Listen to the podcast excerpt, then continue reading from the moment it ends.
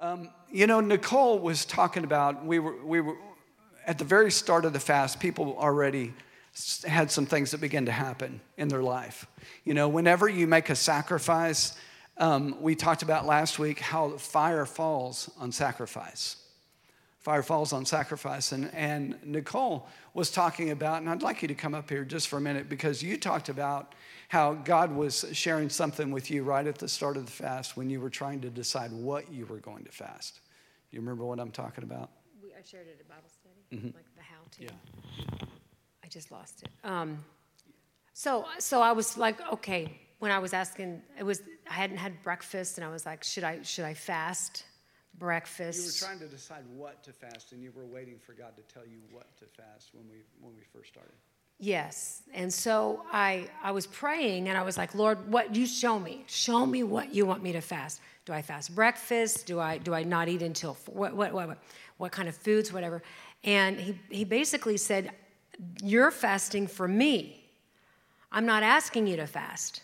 So it's up to you uh, what, what you're going to fast. And so I, it, he, he, he just, he put it back on me. And so it, it was, so I, I, decided to fast, you know, the, the, the, the, meat, sweets, and stuff like that, and a little bit more, yeah. but yeah. Yeah, well, what I took away from it, honey, was you said, and I wrote it down, you said, don't put off on him what belongs to you.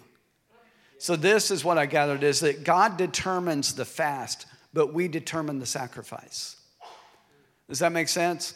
That God determines and, and speaks to your heart, puts it on your heart to fast something. Have you ever had that happen? You know, but then you're going to determine what's, what kind of sacrifice are you going to bring. Is it going to be something that costs you, or is it going to be something that, you know, I can just kind of slide by on the fast? And, you know, the, we've all done the corporate fast where we've just gone hungry. How many of you have ever done that? And you've just done a fast and yeah, I went hungry. Yeah. Well, that's not, that's not the kind of fast that we want to be on. Amen. We want to be on a fast that's going to present a sacrifice that's going to be sweet smelling to our God and Savior. But I got to tell you this what I've discovered is that our comfort is not a priority to God. Man, when you think about, in fact, go over to Acts chapter 9. You're probably already in Acts, but Acts chapter 9. and we know this from Paul because Paul did not have a comfortable life. In fact, we read this in chapter 9, verse 16. He said, For I will show him, God is talking to Ananias, and he's telling him what he's going to do for Saul, who's going to become Paul. And he says, For I will show him how many things he must suffer for my name's sake. And we look at Paul's life, and Paul just had incident after incident. He did not have an easy life. His life was full of suffering, it was full of sacrifice, it was full of perseverance. And a lot of that stuff would do us a lot of good, wouldn't it? Because we wouldn't be so quick to give up on faith when we're believing God, when we're standing in faith for something. You know, it's, it's that distance between starting and seeing the manifestation of it. It's that distance between where we're taking the axe and we're hitting the wood in the same spot over and over and over. And we've smacked this thing 15 times and we look at the wood and it doesn't even, we don't even see a dent in the wood. Well, how long do you have to cut the wood before it splits? Until it splits. That's the answer. So we stand in faith until we see the answer that we're believing God for. You don't, you don't give up and, and throw up your hands and say, Well, God, I tried this and it doesn't work. I've believed God for a long time. I've believed God for years, and I haven't seen the manifestation of it. Well, guess what? There were prophets that died before you that stood in faith for years and years and years and years, and they didn't see the manifestation of it, but generations later did. And it was because they didn't give up, but they persevered in faith. This isn't even my message, this is all free right now. They persevered in faith and they stuck with it. Let me tell you, my wife and I, when we got married 30 years ago, we decided that divorce was not an option. it was a resolve. It was, a, it was not just a declaration. It was not, gee, I hope this works. It was a definitive, uh uh-uh, uh, we're in it to win it. And when, when you have that mindset that divorce is not an option, then you persevere through challenges. You persevere through problems. You persevere through the things that, that, you know, that come against your marriage. Well, it's the same thing in faith. It's the same thing in the fast, isn't it? You persevered through hunger pains because the hunger pains came, didn't they? And they keep coming. and they keep coming. You go, ah, we got Uh, one more week and I can eat coffee. Yeah, Phil, but but didn't you have headaches when you stopped drinking coffee? No, I didn't actually, thank God. But I, this year, but I'll tell you what did happen was I got aches all through my body, mainly in my hips and in my legs. And I had it for three days. I mean, it was waking me up at night, and I thought, Lord, what is this? And it dawned on me detox. This is detox because you know that your body uses whatever fluids you put inside of it to lubricate your joints. Well, all that coffee was lubricating my joints, you know? And I needed some water in there. Well, even though coffee's made of there's water in coffee, but it doesn't doesn't do all of it, you know. You drink you need to drink a lot of water too. But my point is this is that I, what if I had decided second day in because I mean I would take a bath at night thinking, man, you know, and I'd feel better for, you know, just a few minutes and then I'd lay down and ah, my legs, you know, or whatever. I mean, it would come back.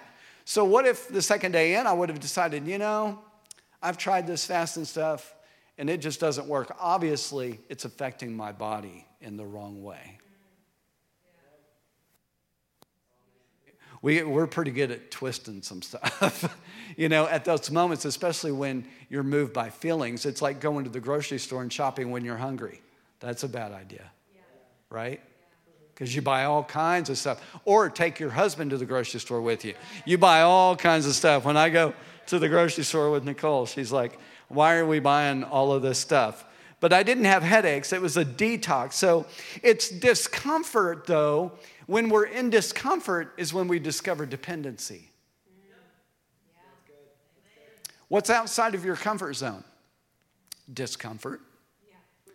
So, I mean, not only talking about a fast, but you start pressing toward a, a, vision that God's given you, a dream that He's put in your heart, something He's dropped inside of you, and you start walking toward it.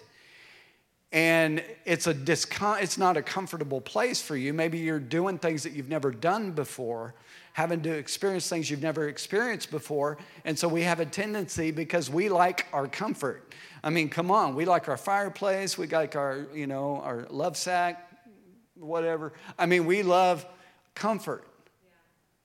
But God hasn't called us to be comfortable. He's called us to get out into, out of our comfort zone, into discomfort, which is where Paul was. Paul's one of the most amazing men to me I've ever seen in the Bible.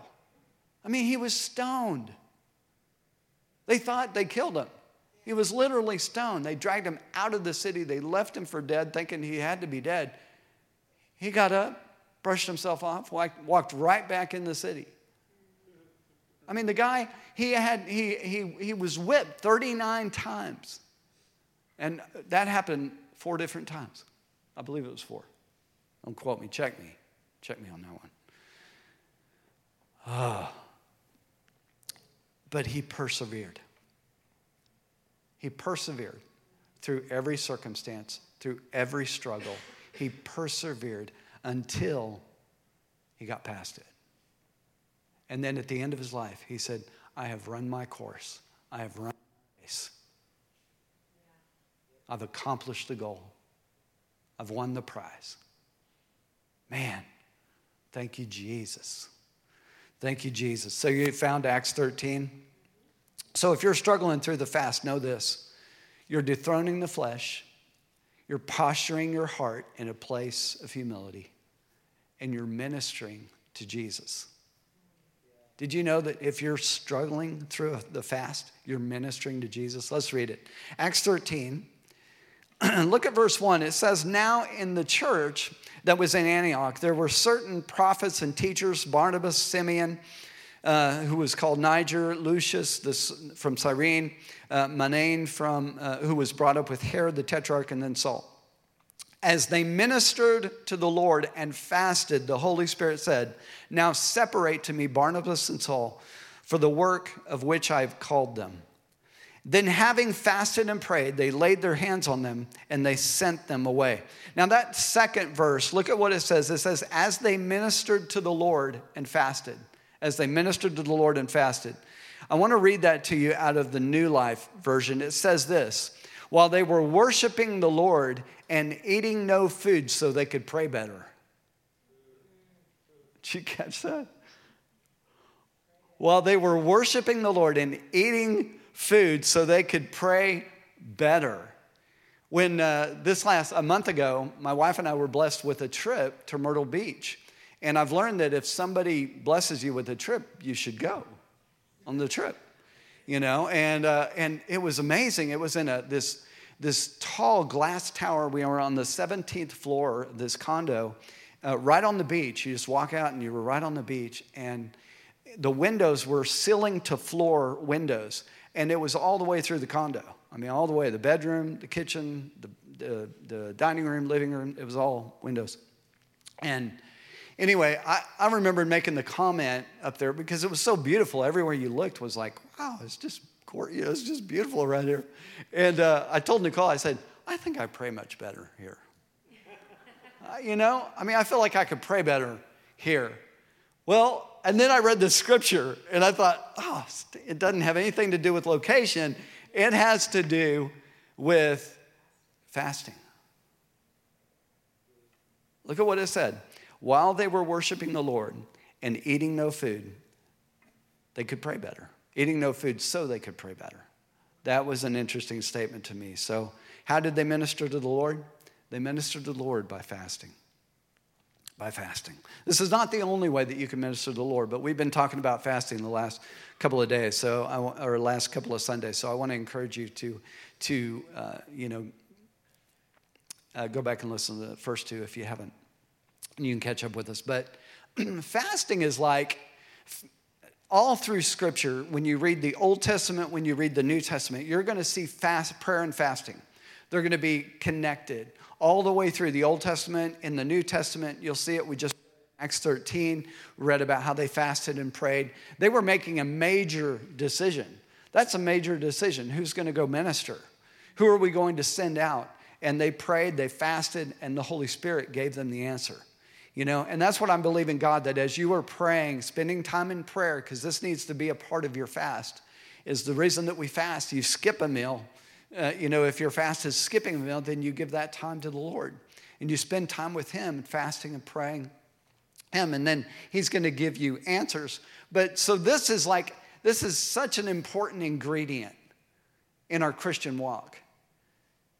And, uh, you know, my mom, uh, she, back in the day, she cooked a lot, and she's a fantastic cook. And I, she has several different meals her spaghetti sauce, oh my word, it's like chili. It's amazing. I mean, it's got all the meat in it. It's just, it tastes so good.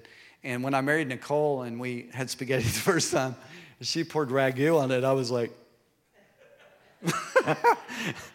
and uh, I thought we need to show this girl what chili, you know, what what spaghetti sauce really looks like for you know mamas. But anyway, but if I ate, that's like one of my favorite dishes that she fixed.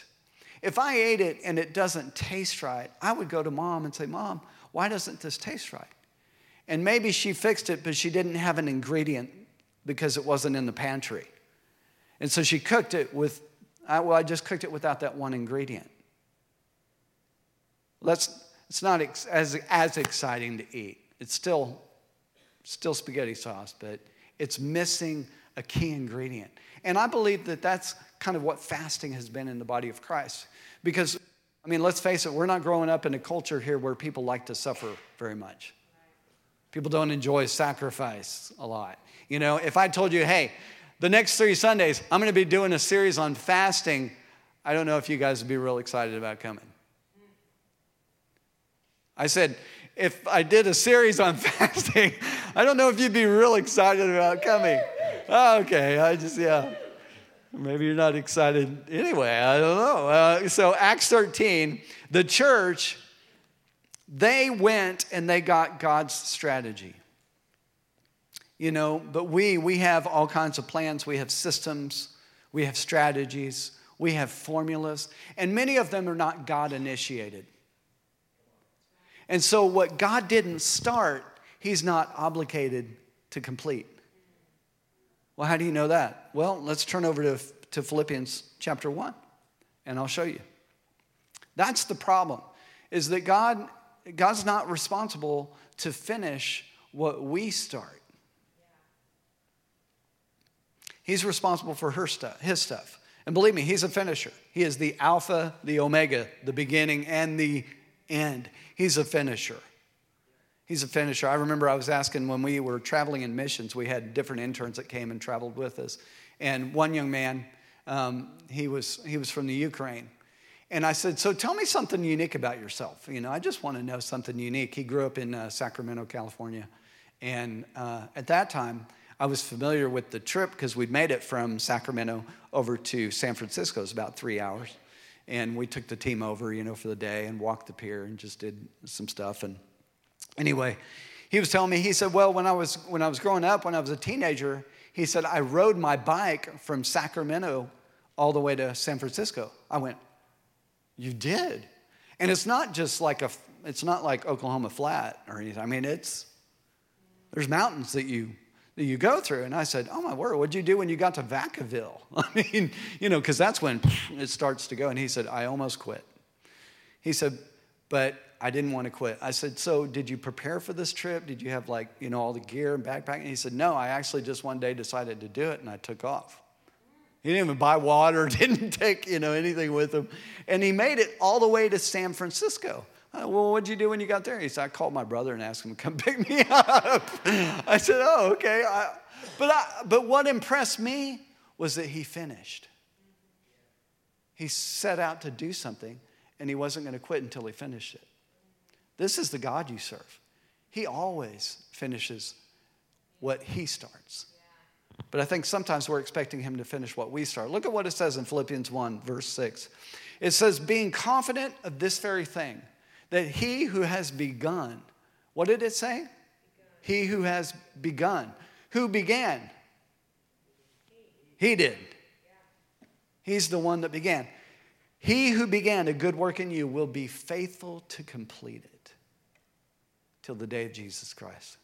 He, he's, he takes care of his stuff. Hmm. He didn't begin. if he didn't begin it, he has no commitment, commitment to end it for us. All right. So we have to go to Him and discover His plan. God, what's your plan in this situation? That's where fasting and prayer comes in. All right. The early church, they really exampled this well. You know, in fact, in that scripture, notice in Acts 13 in, in verses 1 through 4 that when they fasted, they fasted two different times. It says that they fasted to find out God's will, but then they fasted again to commit Paul and Barnabas to carry out God's will. Wow. That's pretty important. Fasting is playing an important part here. It says in verse 4, it says, and being sent out by the Holy Spirit. Now, here's the difference. I don't know about you, I don't want to go out by myself. Remember, Moses said, Lord, if you don't go with us, don't, then we're not going. I will only, Moses got it. Moses had such a close relationship. He's the one that went up on the mountain when all the other children of Israel, they were, they were content to stay back here and say, well, you just tell us what he said. No, God wanted everyone to come up on the mountain. He wants you and I to come up on the mountain. That's why he's brought the Holy Spirit and he said, listen, I'm, I'm not only going to get you born again and saved, but I'm going to put my spirit inside you. I'm going to fill you with the Holy Spirit. Remember when Jesus breathed on the disciples and he said, Receive the Holy Spirit? They were born again. That's when the disciples were born again. Holy Spirit came to live on the inside of, on, on the inside of us. And, and so the good news is, is, is that he'll speak to my heart and show me the way to go. He's our guide. He's tour guide Barbie. He's the tour guide. He takes us where we're supposed to. That was a joke, but he takes. You guys just don't laugh at him, and it's okay. It was a really bad joke, but you know, I just for those that might listen to this later, because they don't hear anything and think, is he preaching about Barbie? He pre-? Okay. So listen to what listen to what sent means in the Greek. It means sent and accompanied, accompanied. Sent and accompanied, meaning the Holy Spirit went with them. He went with them. Oh, I don't want to go alone. How about you? So, how did they make that important decision? Through prayer and fasting. All right, turn over to Mark, Mark chapter 2. I've heard people say, you know, Phil, I, you know, I appreciate fasting and I think it's, I think it's a great idea. I think some people should do that. But, you know, as, as for me, you know, I've been born again. Jesus, He has come and He lives on the inside of me now. So He's with me all the time. So I don't need to fast. Okay. Let's, let's look at that. It says in Mark 2, look at verse 19. They had come to Jesus and asked him, you know, why don't your disciples fast? You know, some people may say that fast, may say, I don't want to fast because Jesus' disciples didn't fast. I don't need to fast because the bridegroom was with them. I'm born again, and Jesus is with me. Okay. Well, so they came to Jesus and they said, Why don't your disciples fast? And so this is Jesus' response in verse 19. He said, Can the friends of the bridegroom fast while the bridegroom is with them? As long as they have the bridegroom with them, they cannot fast. Who's the bridegroom? Jesus. Okay, verse 20, but the days will come when the bridegroom will be taken from them, then they will fast in those days. What's he talking about? When he when he's taken away, when he's crucified, and then he is resurrected and he goes to be with the Father in heaven. So listen to this though. What Jesus is showing us in this is that he is showing us that fasting has to do a lot with the presence of the bridegroom through this statement. Presence is connected, his presence is connected to fasting. Why is it that when we fast, suddenly there's so much clarity? Many of you were here last week when um, Ryan was here. And, you know, we, had, we started the fast, was it Sunday? The first. So the first was on a Sunday. And we had, we had the service and we talked, to, we preached on fasting. And, and so that Monday was when I got the call from Ryan. You know, I got the, actually got the call over the weekend. And Cherry had let me know that somebody had called the church line and I called him back. And and I remembered thinking because he began to tell me about he's a, you know his situation. He was obviously demon possessed and had things going on that were very serious. And and I'll tell you a scripture that's been very comforting to me whenever I'm standing for healing, whenever I'm standing for, you know, whenever I'm faced with a situation like Ryan where we need to go pray and we need to cast a demon out of him because that demon doesn't belong. You can't leave him like that. The guy's calling out for help, you know, and uh, and the scripture that I stand on is this one. It says, "There's no temptation such as is common to man." Say it again. 1 Corinthians 10 13. Let's go there. 1 Corinthians 10 13. I, this wasn't in my notes, but man, I'm happy to go there. 1 Corinthians. Thank you, John. You're a good man. I don't care what they say about you, John. I'm, t- I'm teasing. Me neither. good for you. 13. Yeah, I'm going to highlight it too. All right. It says, No temptation has overtaken us except such as common to man. But God is faithful, who will not allow you to be tempted beyond that which you are able. God won't allow you to be tempted beyond that which you are able. And I remembered thinking when Ryan called, I said, Lord, you've had him call for a reason. You've had him get through to us for a reason.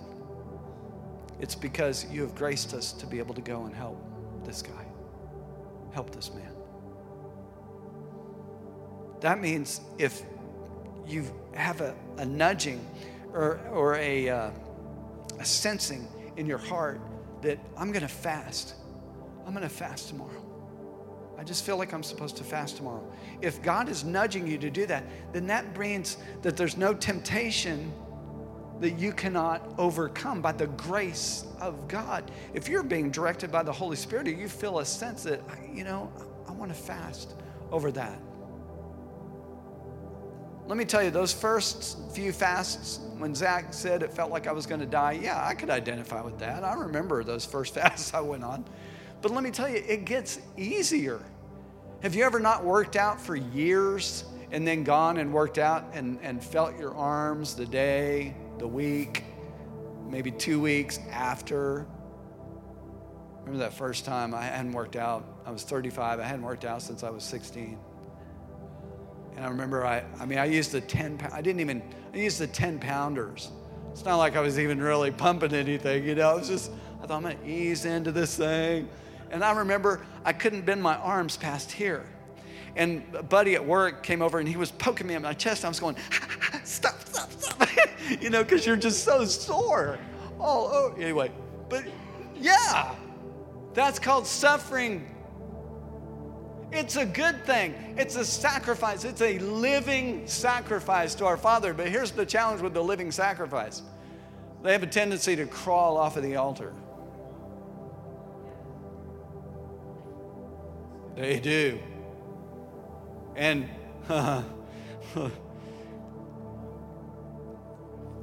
that's why you need resolve. That's why we need the power of the Holy Spirit. Holy Spirit, thank you that you can help me do this. I'm having hunger pains right now, but God, I thank you that that just makes this sacrifice all that sweeter for you. I can make it. I can make it. All right, I want to I want to close on a. I was going to read. You know what? I need. I need to go ahead and read this. This is Isaiah. Turn over to Isaiah, because we need to read this together. Isaiah 58. Are you getting something out of this? Glory to God. All right.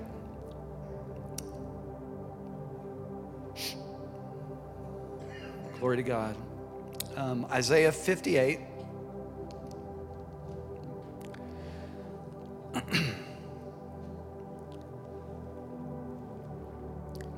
I'm going to start in verse 1. It says, Shout with the voice of tri- with a trumpet blast. Shout aloud, don't be tempted. Tell me, tell the people of Israel of their sins. Yet they act so pious. They come to the temple every day and seem, seem delighted to learn all about me. They act like a righteous nation that would never abandon the laws of its God. They ask me to take action on their behalf. They pretend they want to, uh, to be near me.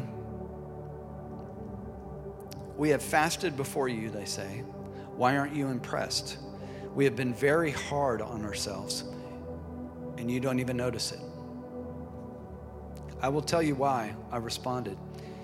It's because you are fasting to please yourselves.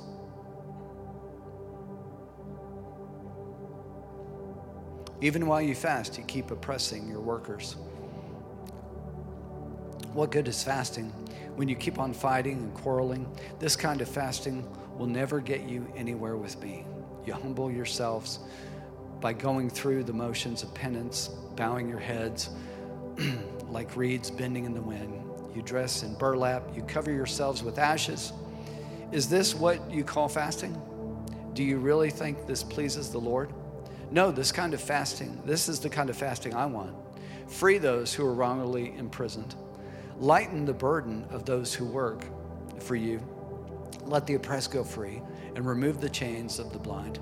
Share your food with the hungry and give shelter to the homeless. Give clothes to those in need of them and do not hide your, from your relatives who need your help. Do I need to repeat that one again? Do not hide from your relatives who need your help. Um, then your salvation will come like the dawn, and your wounds will quickly heal. Your godliness will lead you forward, and the glory of the Lord will protect you from behind. Then, when you call, the Lord will answer, Yes, here I am. He will quickly reply.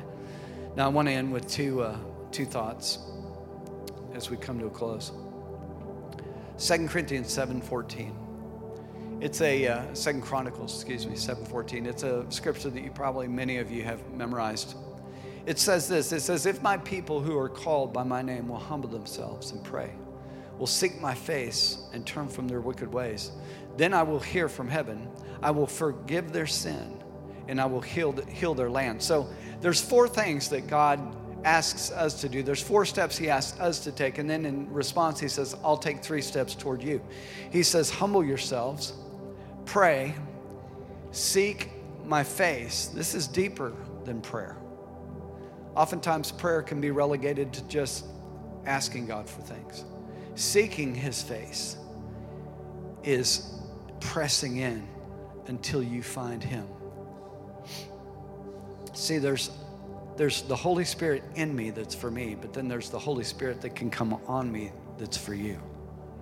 This Holy Spirit was in me to help me overcome the temptation to not answer Ryan's phone call. And then the Holy Spirit came on me for him when we were there in his house, praying for him and casting demons out. It was the Holy Spirit that was casting him out. But he needed us, he needs us. Look at your neighbor, say, He needs you. And then the last scripture I want to read in Joel chapter 2. Verse 15 says, Blow the trumpet in Zion, consecrate a fast. Call a sacred assembly, gather the people, sanctify the congregation, assemble the elders, gather the children and nursing babies, let the bridegroom come out of his chamber, and the bride from her dressing room. Let the priests who minister to the Lord weep between the porch and the altar. Let them say, Spare your people, O Lord, and do not give your heritage to reproach, that the nations should rule over them. Why should they say among the people, Where is the Lord? And it shall come to pass afterward that I will pour out my spirit on all flesh. Your sons and your daughters will prophesy. Your old men will dream dreams. Your young men shall see visions. After what? After the people met the conditions. There's an amazing thing that happens through fasting, through your sacrifice and your willingness to bring and, and, and to do a fast with the Lord is, is you meet certain conditions with Him to be able to pour out His Spirit on you. He wants to. Now, I'm not saying fast, fasting is to fix all. That's not what I'm saying. I'm not saying it's the only way that we get close to God. But this is a key way that we've kind of pushed off and said, yeah, that's good. You know, I don't really need to lose weight right now, or I don't really need to go through that, have that experience. I'm good. I'm finding God in many other ways. And yes, yes, you can. But it could be that God is calling you to a fast at times. And I, I don't know about you, I found this that that obedience is always better than sacrifices. Amen.